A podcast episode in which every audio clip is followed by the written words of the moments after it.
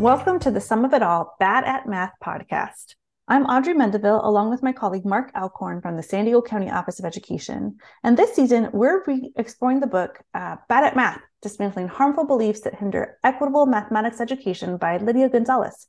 Transcripts to our podcast are always available for you in the episode notes on your favorite platform. This week, we're chatting about Chapter 3 Mathematicians and Mathematicians in Training. Mark, what stood out for you at the beginning of this chapter? Well, Audrey, let's just dive into the first uh, header, right? How does society view mathematicians? And our author has three bullets, and you might have noticed them. What the first one is unusually smart.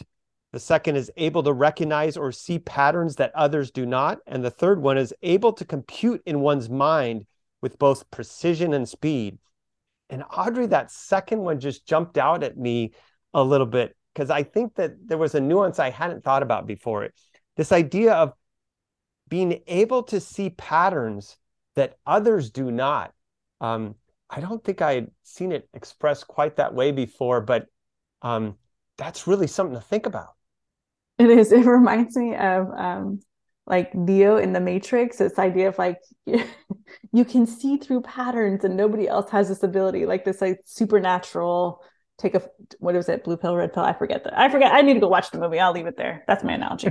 right. So, I mean, this is a pretty bad setup, right? It you is. can see where this is going. you know, like seeing through stuff. That's that's pretty tall order, right? Yep. Uh, another thing that uh, was mentioned in page 65, Audrey, that again was not a surprise to me, but just seeing it in print just was uh, just pretty heavy. Uh, the author states how historically it was believed that studying mathematics was harmful to women. Mm. Like, I remember reading things about similar things around that, but just the fact that it's stated that it's actually harm thought to be harmful uh, for women um, it just makes me think about like if something like that is seeped into a culture i i don't think it just gets washed out right Yeah. No, it just doesn't in a generation change and become something different. And super interesting about this because uh, so many of these disparities and so many of the pieces I I know a lot about um, and I've read a lot about and experienced many of these. Um, one I didn't know from the beginning was around female characters in math texts. Um, and this was fascinating. They found in this study that the female characters are more often used in problems where students are asked to repeat an existing procedure, whereas male characters are used when students are expected to try novel approaches and try something Wow. new. And I was just like, wow, like talk about the fog that's all around us that we can't even Mm. realize it's there. It's the air we breathe. Like it's, you don't even realize this. Like, what kind of analysis do you have to do to figure out that that's happening? And I'm gonna, I'm gonna keep my optimistic stance like that it's not Mhm. happening intentionally. Like there's not like a evil publisher out there saying i want to make sure that women never see themselves as mathematicians. But it's just part of like our cultural beliefs that Mm. we don't even realize we're like perpetuating this. So super interesting. Um, and i'm so glad that you know she took time to point out some of the mathematicians who are female who have won um, recent prizes and awards um, top awards. Um, calling back to the previous chapter, just a quick note for listeners who are staying with us for the season. Both of the um, gals who won the awards won them for non-algebraic, oh non-computational that's right math. Yeah. So just calling out like we got to do both kind of simultaneously is be like math is not just equations and numbers and algebra, right? And it's not just guys who are doing it. So call out to that. Yeah, yeah, for sure. And the author goes on to include this idea of media perceptions, right? mhm. Like, you know, talk about things being seeped into our culture, into television programs we watch, movies we see, other print media. And, you know, the author shares examples how mathematicians or or people that are skilled in math, how they're portrayed in the media. They're portrayed primarily as white males, not not a huge surprise. But she really makes this interesting point about how they tend to be neurodivergent. And and and the, these qualities that that these characters tend to uh, be portrayed with. And she makes a really, really important point, Audrey, that I think is is really important for our listeners to consider is that um, when we portray mathematical characters in the media, or when we view them in the media, of having characteristics of neurodivergent individuals, it actually feeds into stereotypes of both groups. Mm-hmm.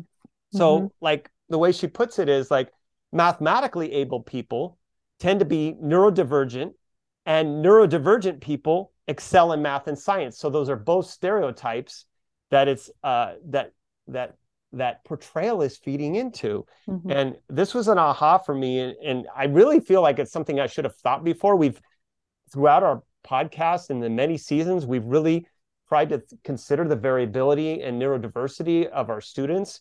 And I think we really need to think about how this portrayal of mathematicians in media is feeding us a stereotype in two different ways.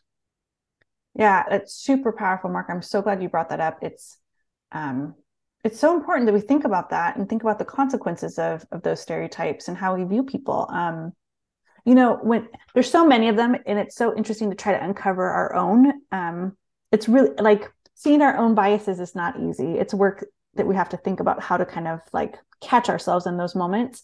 Yeah. And she talks about a couple different activities. Um, and I've done some in different presentations over the years. Um, one that ca- that caught me early on was when someone asked us to write down as many descriptors of a mathematician as you could think of in like 60 seconds. And 60 mm. seconds is a long time. Um, if you want to pause the podcast right now and like think what are the words that come to mind, do it. I found the words that I came up with were not words um, they were not words that I was proud of, I guess, in the end. Like mm, I realized I was right. like the words that came up quickly for me were words that were very stereotypical and based on um, things I'd been told about mathematicians. And I didn't come up like the first thoughts were not the standard for mathematical practice. And it wasn't like they're creative and they're great communicators and, right. you know, um, they have passion. Like none of those came up. Um, mm. And so it's super interesting. The other one um, that really pushed me to uncover some of my my bias was um, was someone asked us to name the first three mathematicians that came to mind.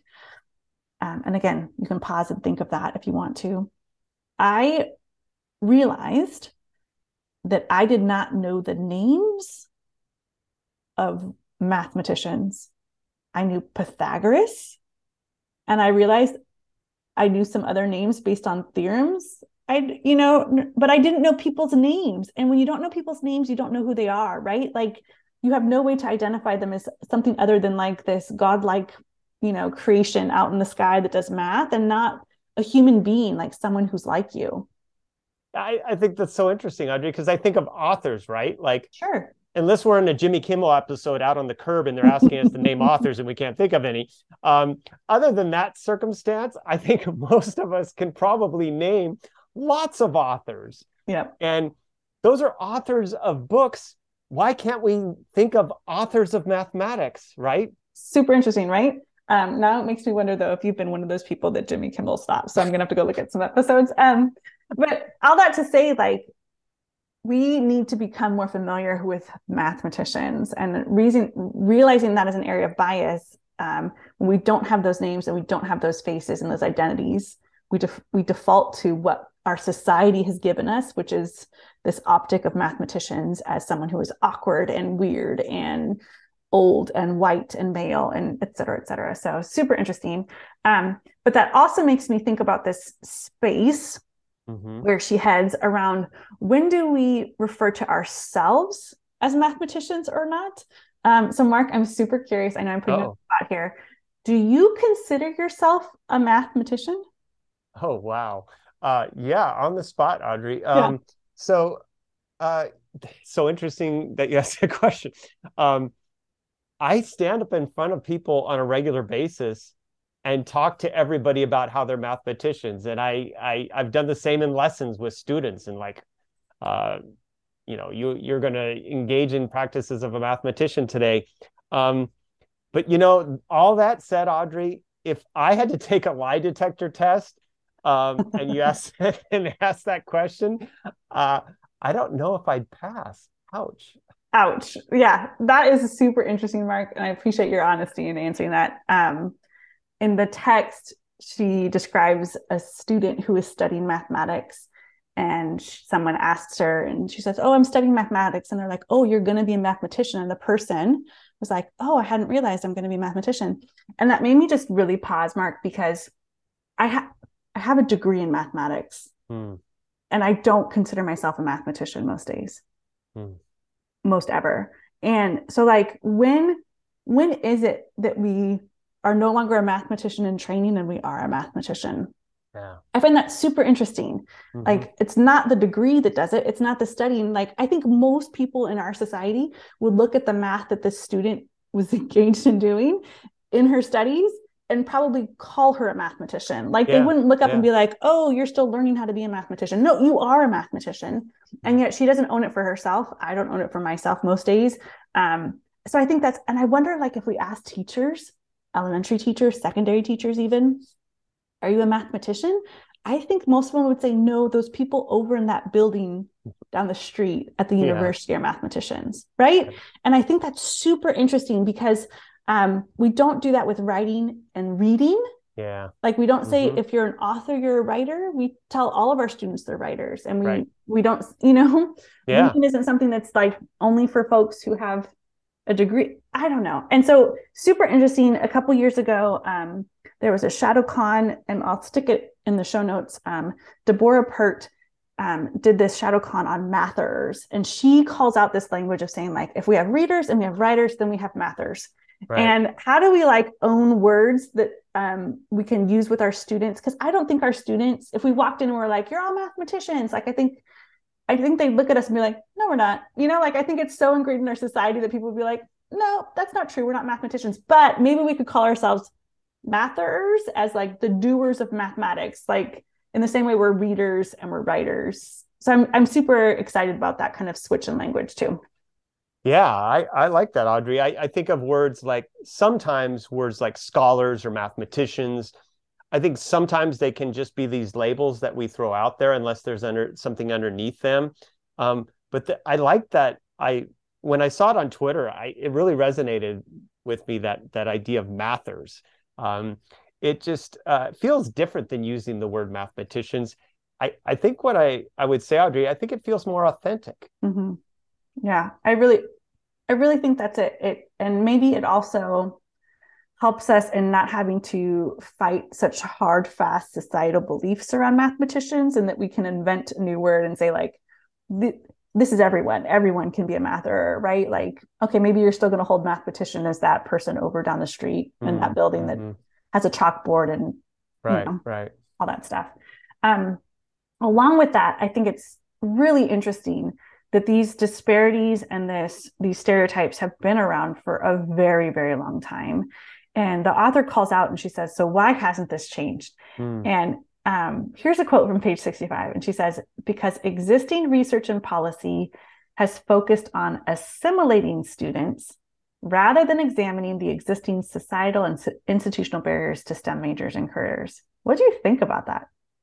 Well, it, it, it made me think about what she was writing about in that section where she was talking about there was these books that um, were were meant to uh, introduce girls to uh, STEM uh, mm-hmm. related um, careers and um, mathematics and science in general.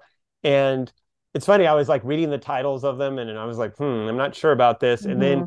she gets to the end, right? Like, and she says, these books are flawed that they narrowly value and portray the experience of girls who are white and middle class. Mm-hmm. Um, and they had some other issues with yes. them as well, but that that were very stereotypical. But um, I just think it's it's really important to consider the fact that you know who are we centering who are we who are we lifting up to connect to this idea of mathematics because um, even in these books that didn't do a great job of it in many ways they were still just it's still just this idea of white middle class girls that we might be looking to support and you know audrey this all thought made me think about there's a book called Push Out mm-hmm. by Monique W. Morris, and um, I I bought the book and I'm really interested in reading. My colleague, uh, our colleague, has recommended it,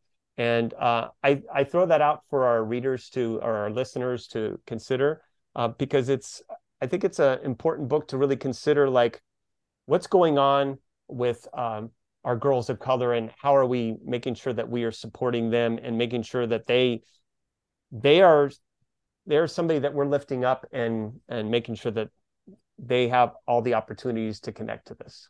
I I really think that's powerful, Mark, because we're talking here about like we don't even realize when trying to center women that we're centering white women, white middle class women, right? And so I think it's important to keep pushing at this and saying, like, instead of assimilation, right? How do we broaden it and say yeah, this is for yeah. everyone? So I really right. appreciate your point there and and thinking about that work. Yeah. So, I mean, really, and you brought this up earlier, Audrey. I mean, all roads seem to lead to this idea of implicit bias. I mean, that we all have some degree of bias um, as we work to, you know, ensure that all of our students believe that they're capable of doing something. We have to have that belief that all of our students are capable and they have that degree of brilliance. And we all need to acknowledge that implicit bias can be something that is holding us back from doing that.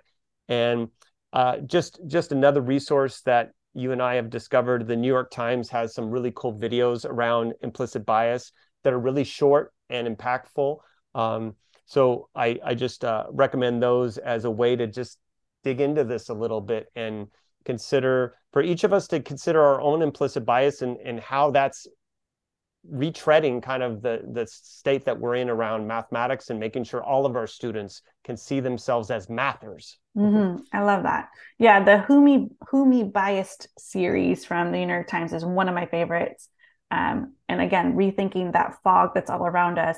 And I think it's especially important because some of these topics are coming up right now as folks are thinking about who gets to go into what classes next year and how advanced or not advanced students are and what grades do I give them at the end of the year. So super interesting to kind of interrogate our bias in that place. But I also think that when we talk about changing things in the classroom, interrogating our implicit bias is like one step or one way to kind of start working on this. Um, but I also think there are some real practical things we can do in the classroom that help both us expand our views and our students. And the author lists a whole series of projects around thinking how we introduce our students to diverse mathematicians. One of my favorite things that happens on Desmos is when um, folks who use that in secondary curriculum um, right. is when you anonymize the the yeah. names. The mathematicians are a diverse group, and that was not necessarily perfect to begin with. I, they've grown a lot in how they've identified different mathematicians but like when you have a student get one of those names you're like go research that person. Who are they? Google them for a minute. Like who is that person? And they're vastly not white male mathematicians. So how do we continue to like introduce our students to like the diversity that's out there in the field so that they can see themselves potentially as a mathematician? Yeah i, I love that desmos example. Um, the other thing I'm thinking, Audrey, especially with my elementary lens, is I'm thinking about that question that many of us as elementary educators end up asking our students. You know, the age old question, what do you want to be when you grow up? Um, and I, I think that it's just worth considering like how we expect where do we think kids are getting those ideas from you know mm-hmm. um, because I, I think that in many cases, their ideas are uninformed. Mm. Um, and uh, as you know, this is something that's pretty close to me right now. I have two two high school seniors in my own household, and, and it's a question I'm certainly thinking a lot about more lately. Um, and and certainly reflecting on their journey as they've gone through school and how how that question is it's kind of a charged question and and again I think I think kids have a lot of bad advertising in terms of thinking about what that answer might be. I think that's such a great point. You know, if all the careers you've been exposed to are policemen and firemen and lawyers and doctors, like that's right. We don't get introduced yeah, to mathematicians. Yeah. I also think that that phrase, I appreciate your pushing on that phrase. Um, one, because, you know, all the data shows us that most people are more than one thing in their life, right? So asking kids what they want to be when they grow up makes it sound like you get to choose one and we get to be far more than that uh, most of us have more than one career, one more than one identity. But also the other piece around our students can be things now. And I think there's a lot of our work as educators that we are preparing kids for a future instead of preparing them for today um, as well. Like, I think we have to do both. It's both, you know, in the future as you become an adult and mm-hmm. you go on various paths, yes. And right now you are um, this, right? You are creative and you are a mather and etc. So I think there's kind of the two sides of that that I hope that we continue to work towards as we think about that question and our students. Yeah, yeah, for sure. And um, in the chapter, Audrey, um, she has this example from York College with this project with these college students. And um, she examines how they shifted their perceptions about mathematicians. Um, because in all the work that they did with them, you know, they had this shift in in how they thought about um, mathematicians. And it it made me because some of the implications are like, what if we did some of these things in the classroom, right? Mm-hmm. What if we included more uh, like the Desmos example? We have ways to learn about mathematicians that don't fit our stereotype. What if we have some posters and things that that are on the walls around us and so forth? Um, but it all of this made me wonder the difference between all of that and actually having interactions with mentors in the field one of the things that she found in this, in the, as a result of this study, that one of the things that actually was the most impactful for these students was when they had informal interactions mm-hmm. with the mm-hmm. mentors. It wasn't even sort of like going and hearing a presentation. It was that informal dialogue that they had with the mentors.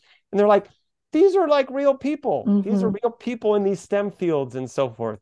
Um, so I think I think there's really something there that is to me as an elementary educator how, how do we bottle that how do we how do we have something like that happen in our elementary schools where it's it's not just a poster on the wall it's not a video that we watch it may not even be the field trip elementary schools are heavy on field mm-hmm. trips and field trips are good but like are field trips really shifting uh, the beliefs of our students about what they're what they can be and so I'm wondering how can we include mentors that can interact with our students in more of an informal basis so that we can get that that real relationship building and that connection and that shift in beliefs as a result of what they might want to be when they grow up.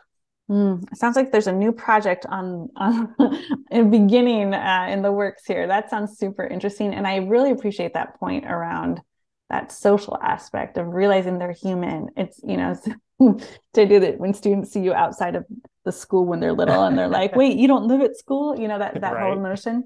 Yeah. Um, you know, I I experience it as a young female math teacher. Looks of surprise on parents' faces. They would even say things like, You're the calculus teacher. Mm. Or I hmm. remember, you know, I went to college out of state. And so I remember flying back and forth and being that person on the airplane. And they would say, Oh, what are you studying? And I would say math. And they'd be like, You're majoring in math. And so, like, I would love to get to a place where there isn't that surprise anymore, that we yeah. would just expect the diversity of in in studying math and in mathematicians and in math teachers that we see in our society. And and i think you're you're onto something that to do that to get us to that place we have to help our students see themselves as potentially being mathematicians and studying math in the future. And how do we do that? We work on our own bias around it and we help dispel those harmful stereotypes by introducing them to people and doing the posters and you know kind of all of those things that chip away at the understanding that you know any of us all of us are mathematicians. Yeah, yeah, for sure. And uh, just for our readers, if you jump to page 72, uh, our author has provided a variety of bullets uh, that that provide some suggestions of how you can continue to do this work in a classroom. And um, and one of the bullets, of course, is right there with invite mathematicians or those in math related fields to give talks to students at your school. And again, I'm especially curious about that informal nature yeah. of conversation that could, could could occur give a talk and then hang out at recess you know give a yeah, talk hang out yeah at lunch, I like yeah something like, like, that right? yeah yeah yeah because the recess conversation might be more impactful than yep. the talk right exactly exactly Well, we are running out of time, Mark. Do you have any final thoughts around this chapter? It's so much to talk about here. It's been a great chapter to read. Oh, yeah, I, I, I agree, Audrey. Uh, one last thought. Um, one of the things I'm thinking about, the author talks about this idea of making sure that our most marginalized students um, have access to advanced um, placement in terms of mathematics at, at different levels. And uh, because historically, what we've seen is students, um, many students have been marginalized and not not been able to have access to a particular quote unquote advanced classes, perhaps in elementary, um, and advanced tracking uh, in middle and high school. But one of the things that I was thinking about is is this whole idea of advanced altogether. Mm. Um, so, like, let's take a fourth grade classroom, for example. Um, if we have an advanced track in fourth grade, we might say to ourselves, well, let's make sure that we have equal representation, that every student has the access to be able to um, engage in that particular part of the learning. But what I'm wondering about, Audrey, is I'm wondering about whether that idea of advanced is something that is something that we're trying to push up against altogether. In other words, what if all students had access to challenging, interesting, joyful experiences in mathematics? And it's not something that we need to track. It's not something we need to say that um, certain students are going to get that. And even if we do make sure that we make it so it's more equitable, but what are we really doing though? We're still taking a group of students, uh, whoever they are, and saying, you're not worthy of doing interesting things because unfortunately in many cases the interesting work tends to happen in that so-called advanced uh, placement setting where the regular setting is more about we need to catch you up and remediate and and go a little slower so that you can keep up so i i just wonder about whether we're setting ourselves up for um, you know something that we we might want to be dispelling in the first place yeah, I appreciate that, Mark. I think so much of this work is the yes and work. It's the mm.